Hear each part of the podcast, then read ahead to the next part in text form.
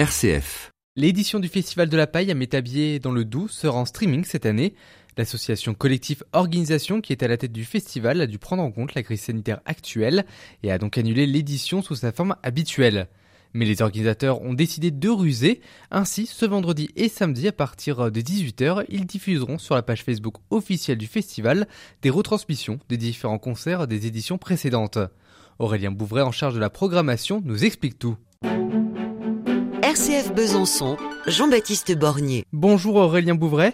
Alors, quelle est la situation actuelle de l'association suite à la crise sanitaire ? On va dire que l'association va pas trop mal. Elle s'est pris un coup, comme euh, bah, comme la plupart des associations et puis n'importe quelle autre structure, de toute façon, dans le secteur culturel. On va dire que le Festival de la Paille a quand même cette chance d'avoir euh, d'être installé quand même depuis une vingtaine d'années, donc d'avoir aussi une trésorerie relativement solide pour absorber le coup, ce qui fait que bah, elle pourra se relever et pourra revivre, on va dire, sur deux mille vingt et un en tout cas. Donc on a cette chance-là, même si c'est vrai que bah, la crise aura fait perdre quand même euh, beaucoup d'argent. On s'approche de pas loin de cent mille euros de pertes euh, sur une année, donc ça fait mal. On espère en tout cas, comme n'importe quelle entreprise et comme tout le monde, en tout cas des jours meilleurs. Pour cette année, vous avez décidé de ne pas vous laisser faire, si je peux me permettre. Donc le, l'édition deux mille vingt a été annulée, mais vous avez décidé de réaliser une rétrospective des différents concerts pour cette année ? Ouais, le principe, c'est vrai que ça fait depuis un certain nombre d'années qu'il y a des captations hein, qui sont faites sur scène, donc avec euh, en, en plus du très bon, très bon matériel et puis des gens très compétents, euh, donc différentes équipes vidéo qui font toute la réalisation en direct pour les écrans géants notamment. Et puis euh, la plupart des concerts se sont gardés, donc euh,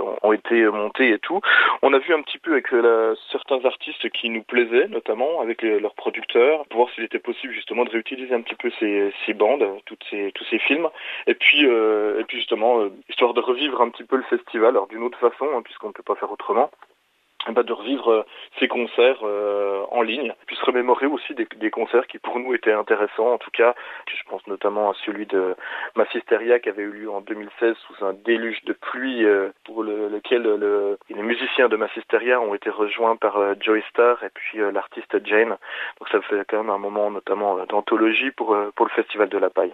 Donc vous nous avez cité donc Massisteria, est-ce que vous pouvez nous donner quelques autres groupes et aussi comment est-ce que vous avez choisi les différents groupes qui vont faire partie de cette rétrospective ? On a voulu garder quand même des, bah, des têtes d'affiche, des moments forts et puis euh, bah, quand même euh, garder ce qui fait l'A D N du festival aussi, c'est-à-dire euh, la découverte, les groupes découvertes et les groupes émergents qu'il y avait à cette époque. On a réduit quand même les concerts, la plupart du temps ce sera des extraits de, de trente minutes pour que ça puisse faire une soirée euh, quand même euh, honorable. En programmation, sur le vendredi trente et un juillet, à partir de, de dix-sept heures, dix-sept heures trente, on va commencer à diffuser huit neuf concerts avec euh, Massisteria, Dionysos, le concert d'Aldebert de l'année dernière et les groupes émergents comme Bigger, Jacques, Jacques Simard en chanson, la Cafeterra Aurora ou bien encore euh, Kaiseria. Et puis sur le premier août, on va...